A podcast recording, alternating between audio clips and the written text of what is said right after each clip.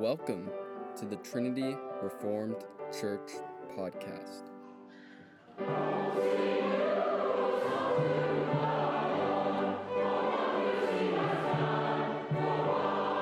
Sermon by Matt Carpenter on August 21st, Lord's Day service.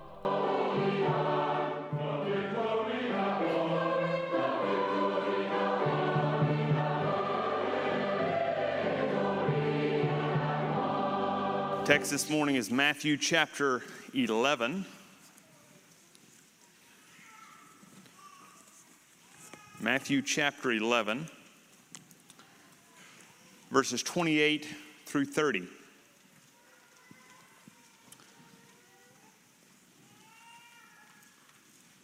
Matthew 11, 28 through 30. We'll begin, though, and again read Ephesians chapter 6, verse 4, as we've been looking for several weeks at the meaning of Ephesians 6 4. Fathers, provoke not your children to wrath, but bring them up in the nurture and admonition of the Lord. Matthew 11, now verses 28 through 30. Come unto me, all you who labor and are heavy laden, and I will give you rest. Take my yoke upon you and learn of me for I am meek and lowly in heart, and you will find rest for your souls. For my yoke is easy and my burden is light. Let's pray. Father, we thank you for all we've received through Christ, that we have been made partakers of your divine nature having escaped the corruption of the world through lust. Thank you that our Savior is the author and the finisher of our faith. We look to you now in faith, trusting that you will indeed accomplish all that you please. May the words of my mouth and the meditations of our hearts be acceptable in your sight, O Lord, our rock and our Redeemer. Amen. Our tone of voice communicates as much as our words. While sometimes when we're reading scripture, we're not exactly sure of the tone Jesus might have used, his words in Matthew chapter 11, verses 28 through 30, are unmistakably gracious. Jesus calls all who are burdened, all who are weary, to come to Him. He invites them to take His yoke, His burden, to learn from Him and find rest. This is the famous passage, not as well known as what led up to this passage. Earlier in Matthew 11, John the Baptist, having been in prison for faithfully standing against the sin of Herod, John sent his followers to Jesus asking him, Are you really the Christ, or should we look for another? Jesus, though, did not respond the way some of us might have responded. We know that if we, as disciples, being a disciple is hard at times. And though we'll probably never be in the place of John, we can receive and do receive the response John did when we are in times of doubt. Because Jesus' response, if you read the entire chapter, it was not one of lashing out. He was not insulted by John, but he responded instead with tenderness, with admiration towards John the one who questioned him publicly, I might add. Jesus said, There's not been one greater born of woman than John. There's no coolness in his words, no irritation. The only irritation we see is towards those places like Chorazin and Bethsaida and Capernaum who refused to repent after seeing the work of the kingdom for themselves. So Jesus said, to John's followers, You go tell him what you've seen. You've seen the poor have the gospel preached to them. The lame are healed, the blind are made to see. Tell him this. Jesus gives, him ev- gives them evidence of his work. And then we see the end, the pinnacle of Jesus' words in these last three verses. These words throughout history have thawed the iciest of hearts. Who can read the, the words of Jesus and say, Yeah, he's too hard for me. He's too angry. I just don't like him. I, I couldn't follow a God like that. How many people have you heard say those words?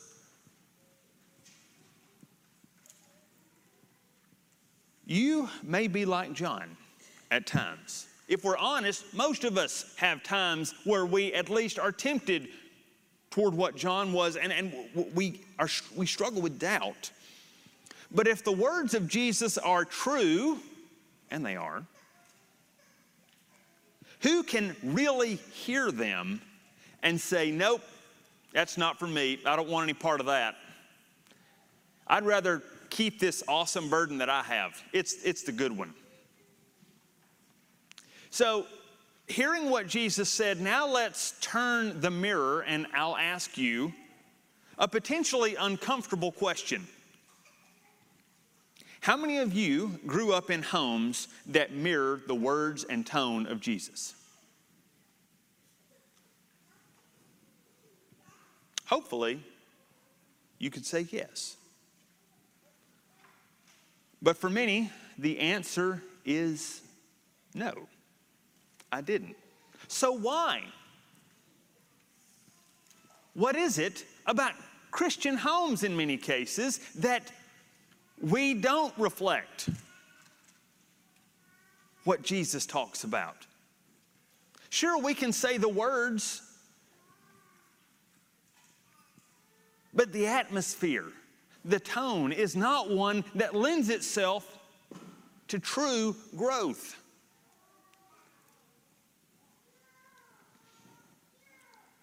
In 1978, historian and social critic Christopher Lasch published a book that called for a defense of the family against the forces of liberalism, industrialism, capitalism, and social uh, government social engineering. His title, though, is one of the most wonderful titles for what a family should be that I know of. It's called Haven in a Heartless World. But if all those forces that he talked about, all those isms were removed, would our homes be immediately better? It's a lot easier to blame all the problems outside the home than to fight against the dark vices of anger, envy, selfishness, and pride that decimate our homes from the inside. If our defense within our own walls fails, the outside forces have very easy work. Just knock over the empty shell that resembles a family and seize what remains. Take everything that's left and this is something we see everywhere. But when households are walking in the strength of Christ, the principalities and powers have a real fight on their hands. It's a lot easier to knock over a cardboard cutout than it is a stone wall. The problem is, most families are not stone walls because the, the, termites of sin have eaten out everything. Although much of what Christopher Lasch feared from the outside has come true, the war is not over. As long as Jesus' promise in Matthew 11 remains, there is hope for you and your family. These verses are an invitation from Jesus to Christian paideia. Paideia is the Greek word that Paul uses when he says for fathers to raise your children in the nurture and the admonition of the Lord. It's one of the best summations of discipleship that I know of because Jesus says those who come to him are warmly welcomed. They participate in the learning, work, and rest of Christ and all the time under his gracious guidance. It's all included in those verses. When our homes resemble the paideia of Christ offered here, when we are fighting against sin while blessing, guiding, encouraging, and teaching our children, all with strength and humility, our kids will find home a very difficult place to abandon. It's not hard to turn loose of a place that you hate. It is hard to turn loose of a place that's been your strength, encouragement, and rock. So, what is your home? How do we build a home like that? It begins with us, with parents. And also, though, by extension, it means also grandparents. And if you are not married and hope to get married, you start now, even as one who is single. It begins with us receiving Jesus' invitation. As we learn from Him and as we imitate His call to discipleship, our homes are transformed to reflect the paideia of God. This is a great deal. Jesus says, Come to me. And if you come to Him, He will transform not only you, but He'll transform your home. So, no, I'm not going, I will not give you a seven step plan that if you work a little harder, tighten up your belt, get your bootstraps stronger, then maybe you, while you're struggling so much and you feel stress just tearing you apart, but maybe you at that point can have a good home. That's not this at all. The words are come, receive. You say, that's, that's too good to be true. I can't do that. Doesn't it require me to do something else? No. That's what grace is. This is the good news of the gospel. Jesus says, Come, and we come, and we receive everything. And we're transformed, and our home is transformed. So, what can we learn from Jesus, though? About making our homes a haven of rest. We can see it here. A home that's a haven of rest. I'm, I'm gonna, I am going to show four things that Jesus talks about in this passage. To begin with, number one, a home must be a welcoming place. It should be a welcoming place, as he says in the first part of verse 28 Come unto me, all you who labor and are heavy laden. Listen to the desire Jesus has for his people. He genuinely wants them to come. Is your home a welcoming place to your children? Do they sense, do they feel your delight in them?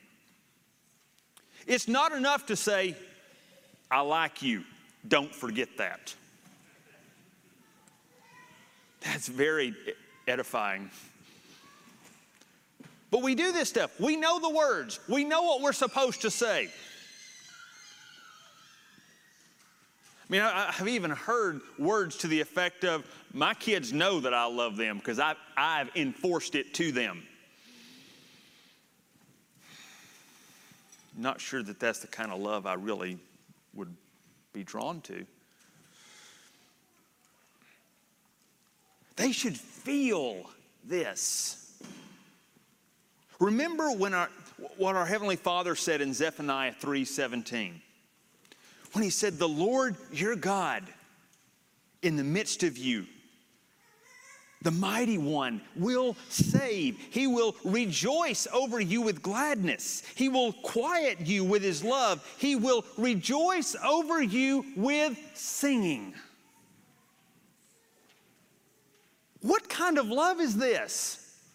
That a father would just be so glad that you are his son. Now, I understand I'm going to go ahead and check off all of my Reformed Calvinist boxes, okay? Yes, we are sinners. Well, that is true. And we are born in sin. That is true. But I can also tell you this the words of God to sinners who have come in to his house, those who are his children, his words are not, I'm going to like you if.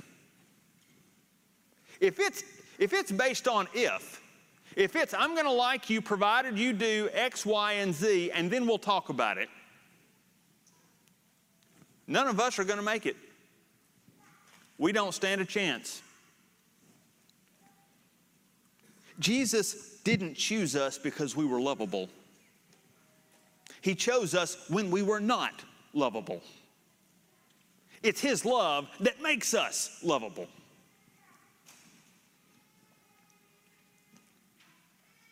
If you've never read and meditated on Zephaniah 3:17, please do. Just in your vertical relationship to God, please do, because it will change the way you look at your Heavenly Father.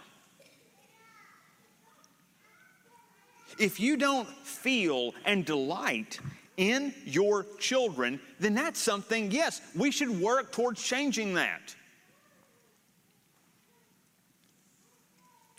Now, this does not mean, when I say that, our, that home should be a welcoming place, it doesn't mean that we must welcome unrepentant sin.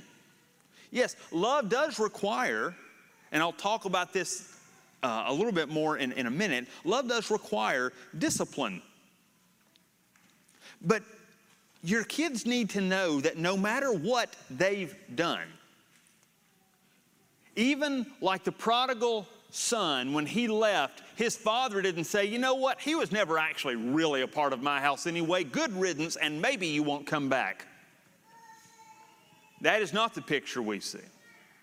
The prodigal son's father yearned for his son. Do your kids have that confidence that you delight in them that way? Now, I will say there is a ditch on the other side, and this is one especially for moms here, okay? So, so it, it can apply to dads, but especially moms, hear, hear this. Delighting in your children does not mean trapping and smothering them and pretending that they like it. Now, I'm, I'm sure you know somebody else who does that. We all know those other people that we really pray for fervently that they'll, that they'll stop doing that. But this is a danger. Sometimes we think that delight means a, a chain, but a velvet covered chain that we're going to keep, and we don't let them go out. No, that's not delight the goal of paideia is not to keep them in. The goal is that they will grow in the nurture and admonition of the Lord and they will go out.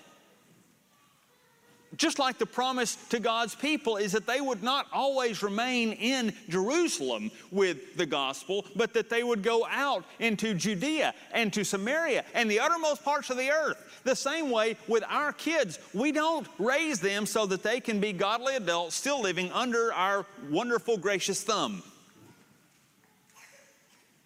We raise them to send them out as faithful arrows, as warriors in God's kingdom. So that requires us, yes, to build the foundation, to love them, but also as they grow, we trust them to God with the knowledge that the, the home in which they were raised is welcoming. So, parents here, what do you do when you have little kids, though? Are little kids always delightful? Do you always feel like welcoming them? Well, of course, the godly ones always feel like it, right? No, it's a temptation. But this is the opportunity God has given us right now. Whatever age your kids are, but especially when they are young, give yourself to them. That's how they know you delight in them. You can say, I delight in you, but my phone is a lot more important. How do I know, or how do you know? Because I spend four times as much time looking at this, doing this, or this, than I do actually looking at you in the eye. And they will follow whatever example you set before them. So they know your delight by the attention, by the time that you give. And sometimes they can't return anything to you except maybe a smile or laugh. But like Jesus, we must welcome our children. So, Jesus' words, come to me, that should be our words to our kids. But second, not only is home a place of welcome, home is also a restful place. He said, Come to me if you labor and are heavy laden, and I will give you rest. That Greek word for rest, anapauso, is one of my favorite words in all the New Testament. It isn't just, you, you, this is a place to sleep after a hard day. That word rest in Greek encompasses refreshment, restoration, and calm. It's the place where you come to be restored in body, mind, and spirit. Jesus promises that those who come to him will be refreshed. The world is a heartless place. There we experience pain sorrow, and trials. But in contrast, our homes should reflect the rest and refreshment of Christ. Now, it'd be great if we could just snap our fingers and, and everything's as it should be. This isn't Mary Poppins' world. Doesn't happen that way. Jesus had to die to provide our rest. So, too, dads and moms, we have to sacrifice ourselves in our home every day for it to be a place of rest for our children. We don't like doing that. We don't like having to sacrifice. I want to have for, for my home to be a place of rest. So I want to come home and all the attention go to me, at least as much attention as I want. And then I can ask any attention I don't want, I can quietly deflect it, and then everyone says, Yes, sir, or Yes, ma'am. Doesn't happen that way. Someone has to work, someone has to give, someone has to sacrifice for it to be that way. And so our, our temptation is to, towards laziness, but laziness also has two ditches. One is neglecting to teach our children because it's too hard. We don't like teaching. We want to just chill. Have you ever said, okay, instead of asking, I'll, I'll just admit, okay, I have said this. Long time ago, though, certainly it's long time ago, when I said, you know, sometimes I would like to have just a small break where no one needs me for anything. Now, okay, I'm, I've just confessed, okay? Hopefully you've not faced that temptation before, or you've not certainly not given into it, but the thought has crossed my mind, I'll put it like that we don't feel like it's not natural to give ourselves to teaching because, yes, teaching our children is hard.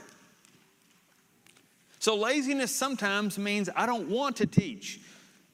But in order, if we don't teach, there will be no rest in your home. So, teaching means discipline, it means correction. Without the formational and correctional discipline, chaos will reign. We've all been in homes where there's no discipline. And those aren't fun places to be for anyone. Even your own kids want discipline in the home, despite the fact that they may say or act like they don't. They all they appreciate the fruit. So on one side, there's there's the the ditch of I don't want to do this. But on the other side, the other ditch is to treat our kids as if they are God's gift of free manual labor until they turn 18, in which case they grudgingly will leave the house because it's been awesome working for me all of these 16 years. Service is needed, work is needed in the home. But Jesus never condemned his disciples for not serving him.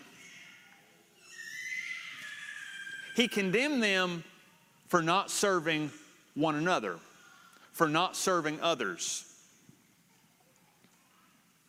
Being a dad and mom is hard work.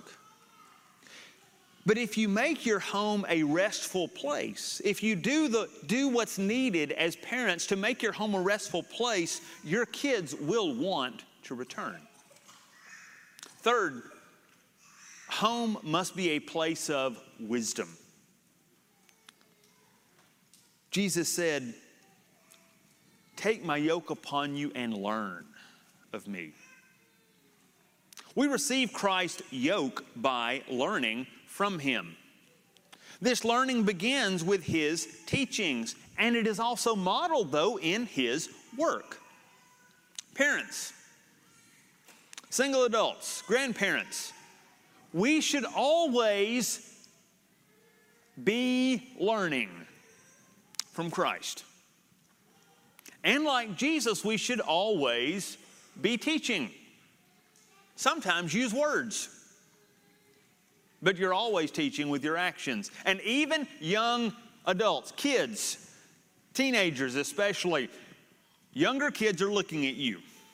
They are paying attention to what you do. They are trying to follow you. They want to imitate you. The way you dress, the way you act, the words you say, what you think's good, what you think's not good. They're watching. So you are teaching, and you say, I didn't ask for this. This is the blessing of being in a church. The blessing of having siblings is they're learning from you.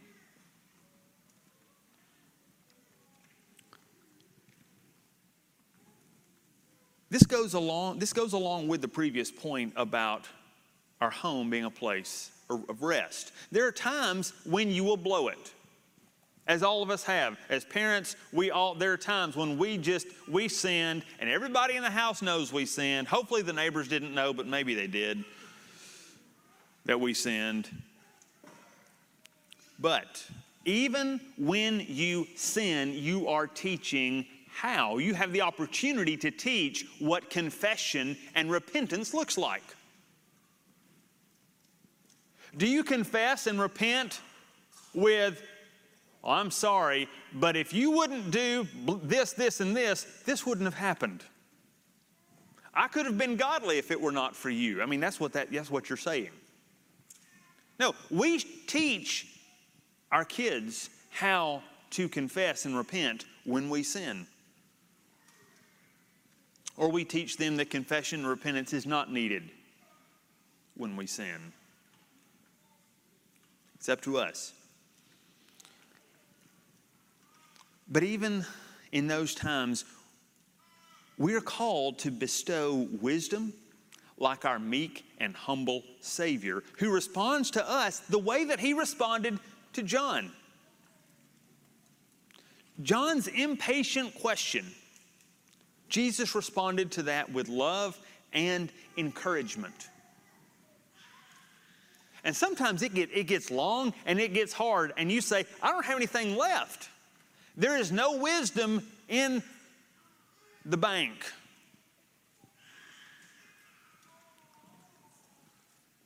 God never puts you in a place where you have nothing to give. He will give you grace at the very least to demonstrate what putting one foot in front of the other, looking towards heaven, looks like. So never stop planting the seeds of wisdom. Lastly, our homes should be a place of grace. Jesus said, I am gentle, I am meek and lowly in heart, and you will find rest for your souls, for my yoke is easy and my burden is light. The yoke of Christ is not hard. Jesus does have a yoke, okay? He, he doesn't say, Come to me and you give me all the trouble that you have, and then you can do whatever you want. No, there is responsibility as a disciple. But Jesus takes our heavier yoke from us. There's an exchange. We give him what we have. If you labor, if you're working, if you're toiling, if you're doing all these things, come to me, he says. The very picture, though, of a yoke is not just with one animal who bears it. A yoke is something borne by two animals. Jesus not only takes our burden from us, he not only gives us an easier burden in exchange, but He comes alongside and bears our burden with us. He gives us a lighter burden and He helps us, He bears it with us.